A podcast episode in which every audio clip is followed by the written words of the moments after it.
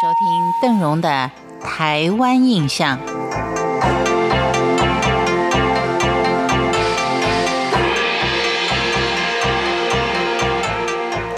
在今天的节目当中，邓荣要为您介绍，在基隆古街上有两栋古宅，它的传奇故事。最早开发的基隆仁爱区原本有许多的古老街寺，但是在现代化的脚步下，很多具有古风味的屋宅一一的都遭到拆毁。目前幸存的只有位于爱一路。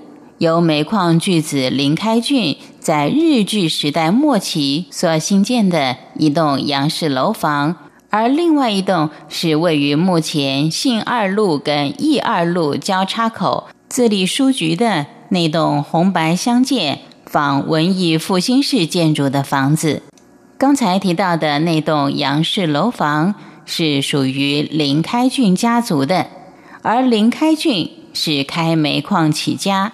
在最兴盛的时期，在台北七堵海山都有煤矿。由于子孙多，特别在日据时期末期新建了这栋豪华宅邸。但后来子孙是陆续的外迁，而且是散居海内外。又因为产权过于复杂，分产不但没有好处，还可能需要支付一笔可观的增值税，所以没有人愿意出面来处理。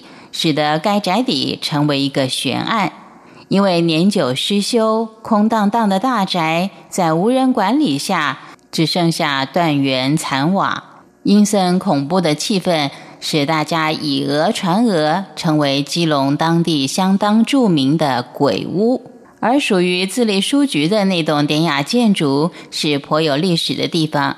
据说这栋屋宅是一位靠木材业致富的日本人所兴建的。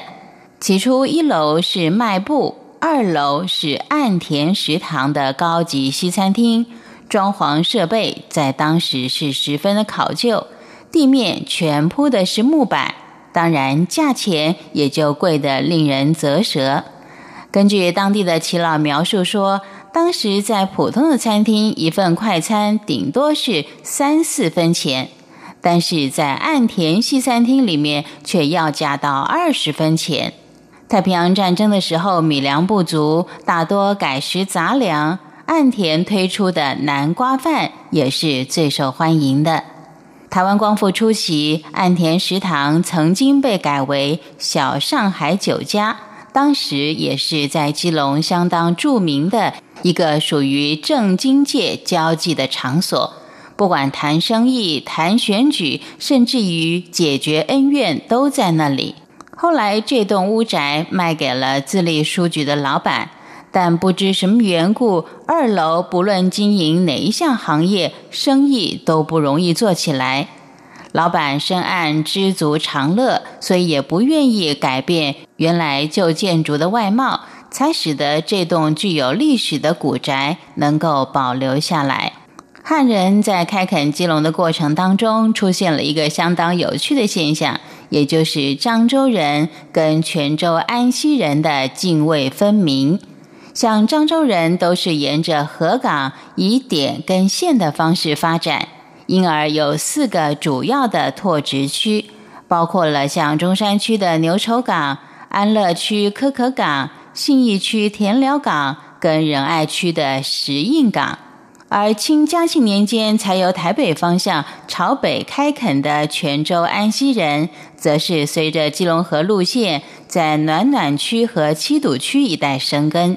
据说基隆河旁多山，风景跟安溪内山的面貌极为相似，所以安溪人很快的也就能够在当地适应了。以上是邓荣为您介绍的基隆两栋古宅的传奇故事。感谢您今天的收听，《台湾印象》，我们下回见。